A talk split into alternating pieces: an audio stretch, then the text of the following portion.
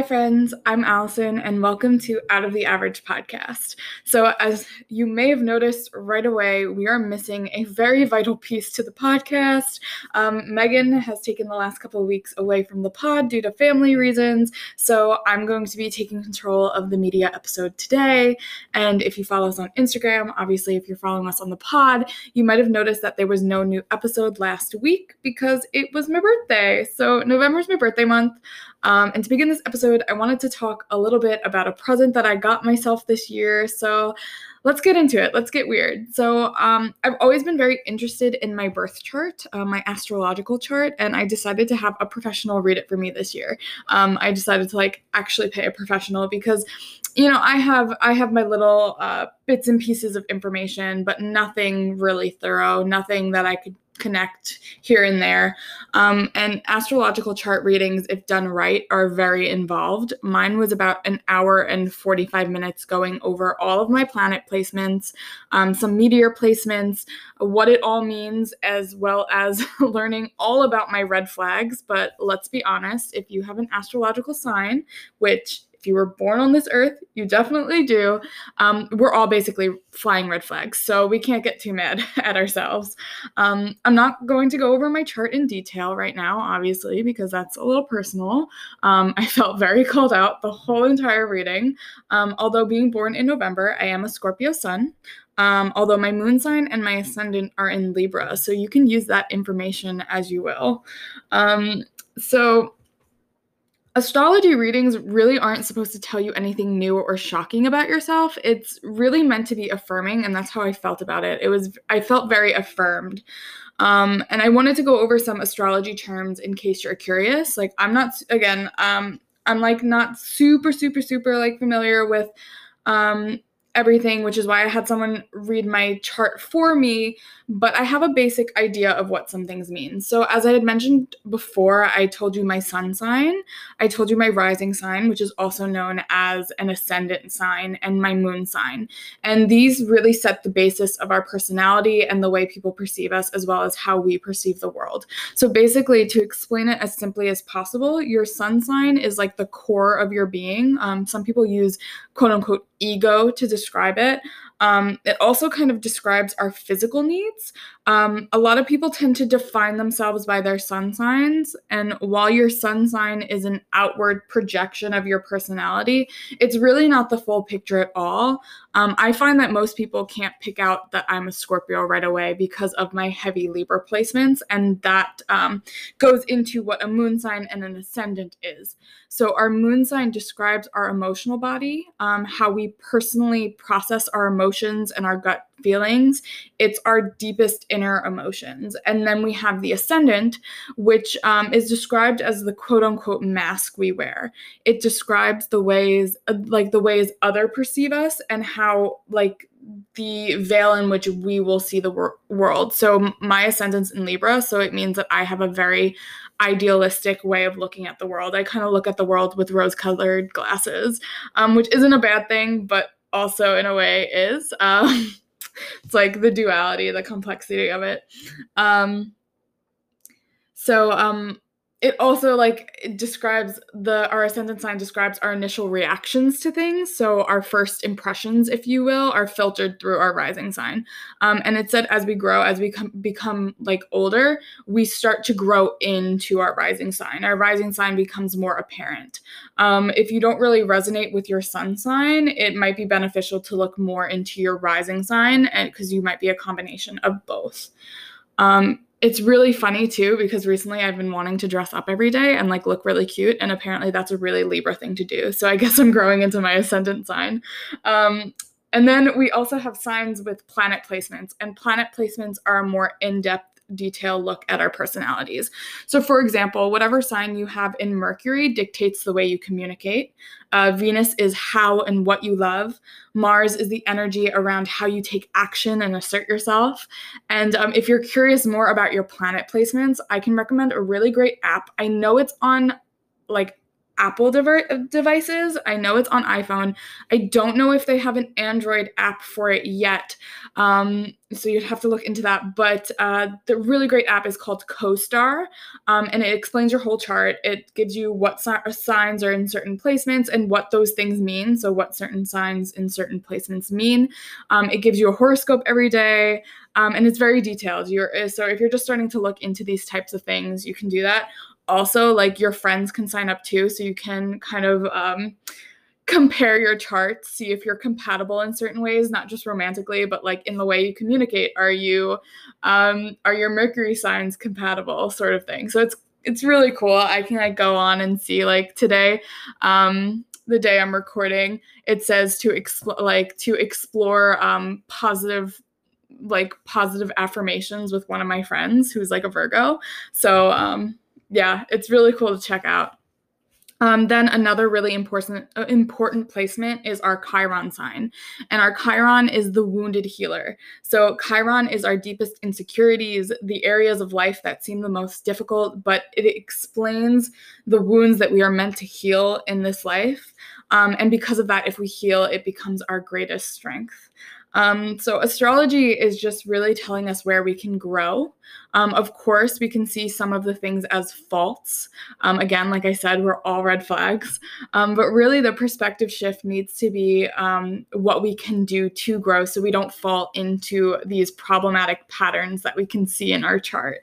Um, and of course, there are people who don't think astrology really holds water, and I get it.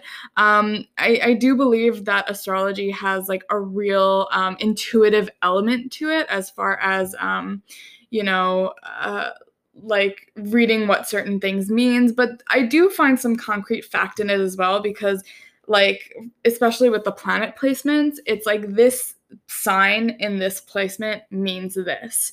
And so how things can um kind of like how you can navigate the reading is very intuitive but there are some like concrete facts. Um so for me, my reading was like so enlightening. Um, I could really see where I have healed already. Um, I could see what I am currently he- healing, as well as patterns that I recognize personally popping up. So, if this is something that piques your in- interest, I highly recommend doing an astrology reading for your chart. You might find some real affirmation in it.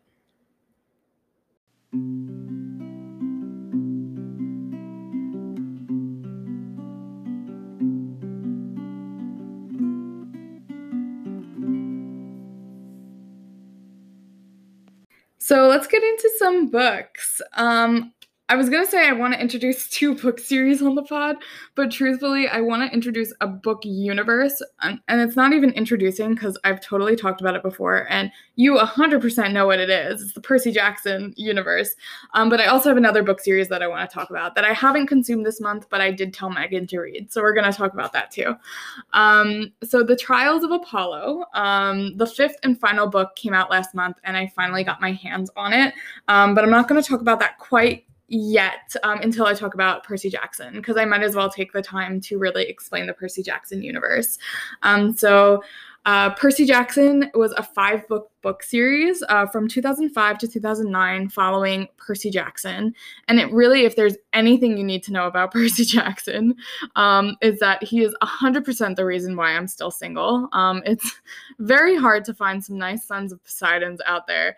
Um, but yeah, it's it's such a funny book. It's such a great way to um, introduce Greek mythology to younger readers. Um, it's definitely middle school grade, but any, I think at this point, any age could really enjoy it because they're so funny. Um, it's not where I've learned all my mythology, but it's definitely a resource. Rick Riordan does a very good job um, incorporating Greek mythology and other mythologies, which I'll explain after, into um, just like a really digestible way, especially because Greek mythology can be a little rough at points. Um, so he does a really great job integrating it and making it funny. And the books are just so much fun. They really are. So again, Percy Jackson uh, was a five book series from 2005 to 2009, um, following Percy Jackson, who is a son of Poseidon, and um, all his friends at Camp Half Blood, which is a um, camp on Long Island, which I really loved, and all the sons and daughters of different Greek gods go, and there are quests and there are prophecies,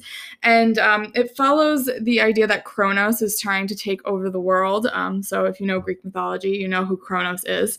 Um, after Percy Jackson is the first spin off um, called Heroes of Olympus. And this is where Rick Riordan introduces Roman mythology because Camp Half Blood actually has a Roman uh, counterpart camp called Camp Jupiter. And we meet um, sons and daughters of the Roman counterparts of Greek gods um, because Greek mythology was very much integrated into Roman mythologies. The Romans adopted it, but they adopted it with their own ideals.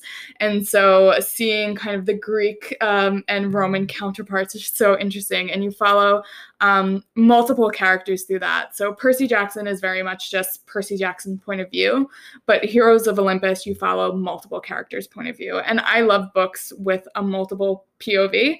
Um, so Heroes of Olympus is fantastic as well. Um, Heroes of Olympus was from 2010 to 2014, and it was another five book series. Um, after that, Rick Riordan wrote Magnus Chase, which was from 2015 to 2017. It's actually Norse mythology, so it's not Greek, but Magnus Chase is uh, the cousin of a Percy Jackson character, Annabeth Chase. Um, and also very very good. I'm not familiar i'm not as familiar with norse mythology as i was with greek mythology. So it was an, again another just great way to like integrate learning norse mythology and um, meeting all these characters who like are just like demigods and all that stuff. Um, and then after after that, we have the Trials of Apollo, which started in 2016 and has now ended in 2020. Um, and it follows Apollo, yes, an actual Greek god. So Apollo pissed Zeus off, and Zeus decided to make him human. And now Apollo, in his human form, his like unworthy human form, has to save the world from three Roman empires who want to like destroy and take over the world. Um, uh, Roman emperors, I should say. Um, and I just finished the book, and it's so bittersweet because because there are so many spin-offs in the Percy Jackson universe. Um, it's kind of like this is the last book that's going to be out for a while, if not forever. I know Uncle Rick had said that he wanted to like write some books just following like one character, like so it was like easier to follow, but those aren't really like a twinkle in his eye yet. And so um I'm very satisfied with it. And while The Trials of Apollo was definitely not my favorite series um, in the whole arc, um, there's definitely something about Rick Riordan's um, writing that makes me feel like home because when I picked it up, it just felt so comforting and so um, loving. And I just really enjoy spending time with his writing and his characters, and even seeing Apollo's arc from where he was in the beginning to where he is now. Um, I really enjoyed it. Um, so that's all I'm really gonna say, not to spoil too much, but I was very satisfied with how this this series ended. And I'm satisfied with, you know, the Percy Jackson universe kind of being closed for now. Um, but Rick Riordan, believe it or not, does um, sponsor other books. And I wanted to talk a little bit about that. Um, he's right now he's not really writing anything but he uh, he is sponsoring books by authors who want to showcase their culture and or their cultural mythology um, i should also say before i do this rick riordan also wrote an egyptian mythology book that was not part of the um, the Percy Jackson universe called the Kane Chronicles. Um, so there were three books of that. Um, but yeah, he sponsors authors um, who want to showcase their own mythologies. So um, not all of them are like written in a Percy Jackson style, but they have the same vibes and like also like the mythology is intertwining into our own world. So for anybody who's interested in reading books about different mythologies, I'm going to list a few right now, but if not, you can always go to his website, Rick Riordan Presents, and he has a list of all the books that are coming out. So, um, books that he sponsored were Aru Shah, which um, is all about Hindu mythology, The Storm Runner, which is Mayan mythology, Tristan Strong, which is African mythology. Um, the Dragon Pearl and most recently announced The Last Falling Star are Korean folklore. Um, Sal and Gabby Break the Universe, which is Cuban influence. And again, there are others. So you can definitely check it out if you're dying to dive into mythology in this sort of way. Um, as far as Percy Jackson, too, um, I know Uncle Rick is involved in a Percy Jackson TV series that's hopefully going to be really done right by Disney Plus. Which, if Rick's involved, then I totally believe that it's going to be super faithful to the books and respect it, unlike those movies, which I don't even want to like pretend exist, but like for for the record, like they're not good. They just it's like nah, not good. Um, but there's also a Percy Jackson musical that was fantastic. So um, if you're interested in looking into any of those things, definitely go do it. Percy Jackson is amazing. The next series I wanted to talk about was the Arc of a Scythe series. So Scythe was um, it's a three it's a trilogy. Scythe was released in 2016. Um, the second book Thunderhead was released in 2018, and The Toll, which was the final book, was released last year in 2019. And so this is the book series I wanted Megan to read. Um, but I, at this point, I don't think she has read it yet. But hopefully, by the time the podcast comes out, um, she will have read it. Um, and I'm just going to read the Goodreads summary because I think it does a very good job of explaining at least the first book. And that is Thou Shalt Kill. A world with no hunger, no disease, no war, no misery. Humanity has conquered all of those things and has even conquered death. Now, scythes are the only ones who can end life, and they are commanded to do so in order to keep the size of the population under control. Citra and Rowan are chosen to apprentice a scythe, a role that neither wants. Those teens, these teens must master the art of taking life, knowing that the consequence of failure could mean losing their own.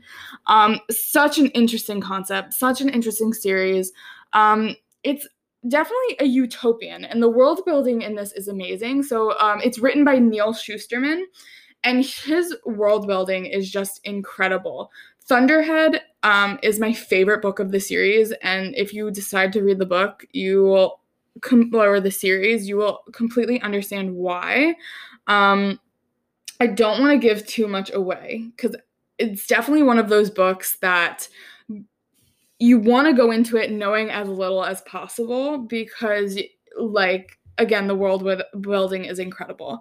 Um, but it's a utopian. So dystopian used to be really big how many years ago? Um, but this is seeing a world in which life and death don't in a way really mean anything. Like what does it mean to live a live forever? And what does living forever take away from us? We talked like two weeks ago about nick flamel and the philosopher's stone and immortality but we didn't really talk about what immortality means. Like what does it really mean to live forever? And what does that take away from us? And so um the journey of the two characters, Citra and Rowan, are so interesting because they have, despite being apprentices to the same scythe, their journeys kind of veer off. Um, what does it mean to take a life? Um, so I'm not going to go too much more into that, but highly recommend you read it. Um, if I had like, I would never want to be an English teacher, but I would potentially like if I were like if that I was in an alternate reality in which I was becoming an English teacher, which isn't happening, this would definitely be something that I would want to teach my students, that I would want to explore with my students. Um, because it's just a really interesting concept, and Neal Shusterman does such a good job. So um, that's the end of our book section, um, and I hope you guys check out these series. Thank you.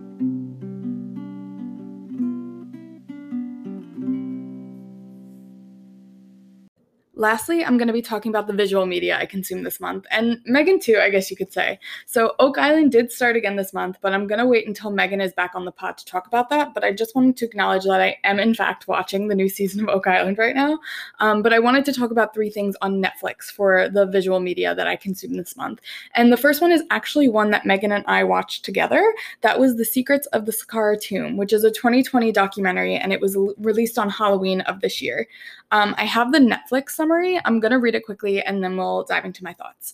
So, the Netflix summary goes as follows It is heralded as one of the most jaw dropping, exciting, and important ancient Egyptian discoveries in decades. And the discoveries have only just begun. Join a team of local archaeologists as they excavate never before explored passageways, shafts, and tombs, while piecing together the secrets of one of Egypt's most remarkable tombs. News of the tomb discovery had gone around the world, and it's been heralded as the most significant find in almost 50 years. The condition of the tomb is remarkable, but the real excitement lies in what is to come.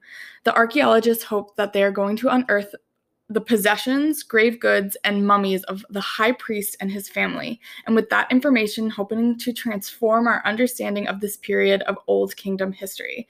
So, yeah, Megan and I were super into it. We loved it. It was not long enough. I mean, it was a long documentary, but like we were so into it. Um, the tomb itself was discovered in 2017, but the documentary takes place six weeks to Ramadan in 2018 um, because, in order for the government to give more funding, they needed another big discovery on top of this tomb. Um, so, as in the the summary, they find the tomb of a high priest named Wahtye. Um, he was believed to be a high priest of the Bubasteion, which was a so- society that revered Bast, the goddess with the head of a cat, um, also known as Sekhmet. Um, and there was some conspiracy around the tomb, so you got to see it like all play out in the doc. And Meg and I were like super invigorated by it there was a lot of deciphering that needed to be done. And honestly, like I would recommend just watching it so you could see all the experts in action.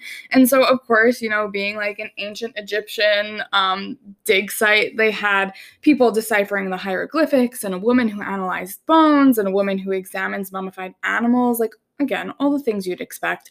But it was just like so amazing to see them doing their work and also being so amazed by the things that they found um, in the tomb because there were a lot of mysteries. Like it was not like a straightforward, this is Wahtye's tomb sort of situation. So, like I said before, there was like conspiracy around the tomb. And so, every minute you were kind of given new information. The documentary was just super well done, and Megan and I would totally love a follow up in the next few years, to be completely honest. Um, the next show I wanted to talk about was The Queen's Gambit, which was released 2020. Um, I'm not exactly sure of when it was released. It was either October or November this month.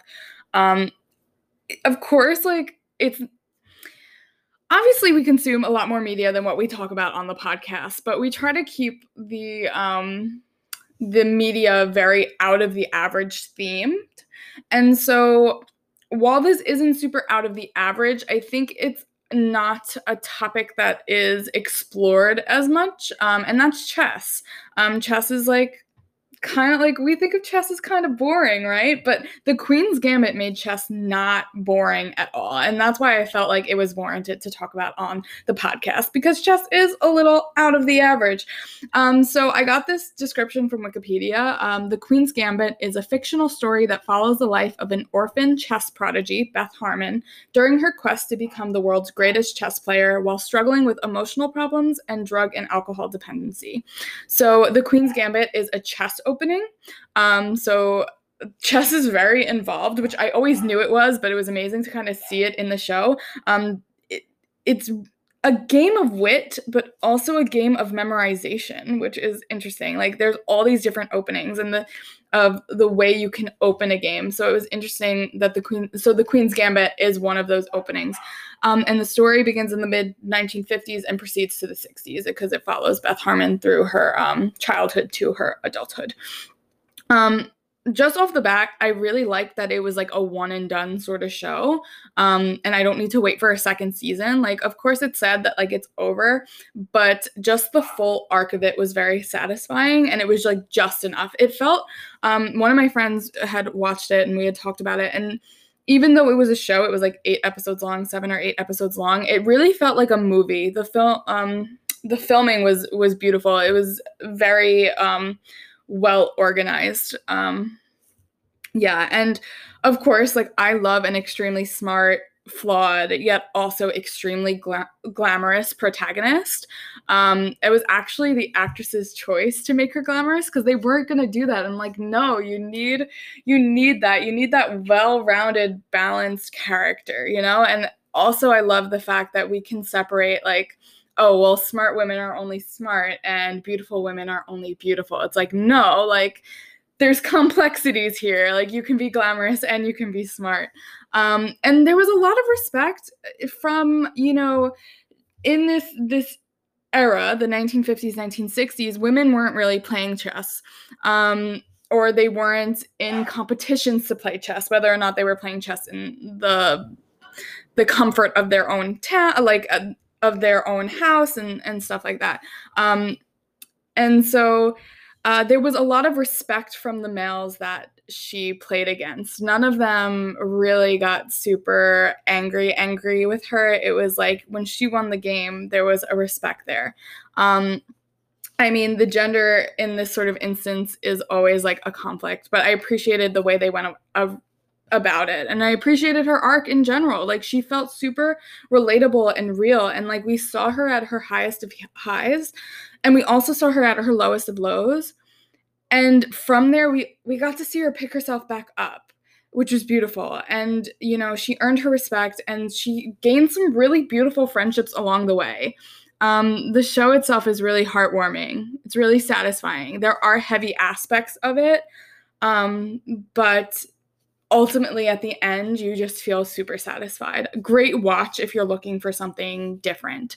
Um, yeah the chess was actually super exciting. My friend bought not bought but like she got like an app to teach her chess on her phone. So you know it's like really really um like uh invigorating i guess.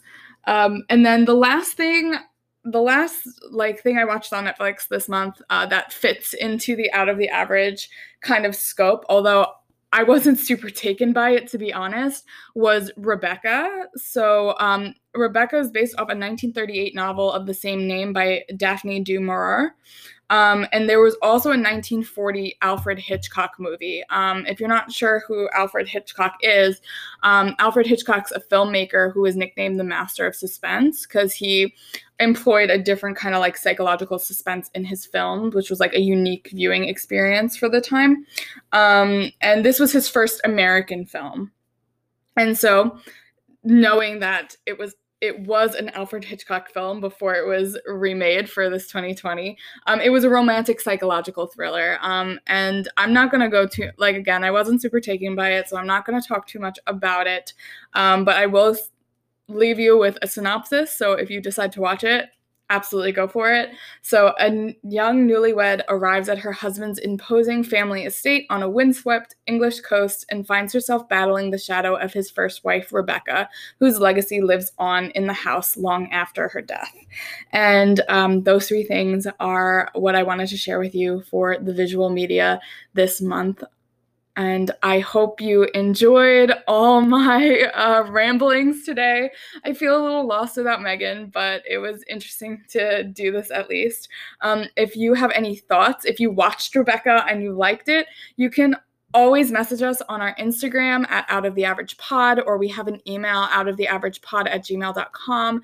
Um, send us your thoughts, um, any opinions, anything out of the average that you watched this month and you want us to know about. Um, and we also have our website. Our website is out of the average outoftheaveragepod.squarespace.com, and you can comment on there and see what we're up to. So um, have a great week.